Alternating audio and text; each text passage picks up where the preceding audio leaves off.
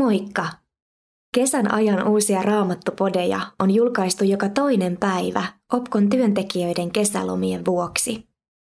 Nyt palaamme tavanomaiseen rytmiin ja tästä eteenpäin uusia jaksoja julkaistaan jälleen joka aamu. Kesälomista johtuen olemme jäljessä ohjelman mukaista aikataulua, mutta ethän anna sen häiritä.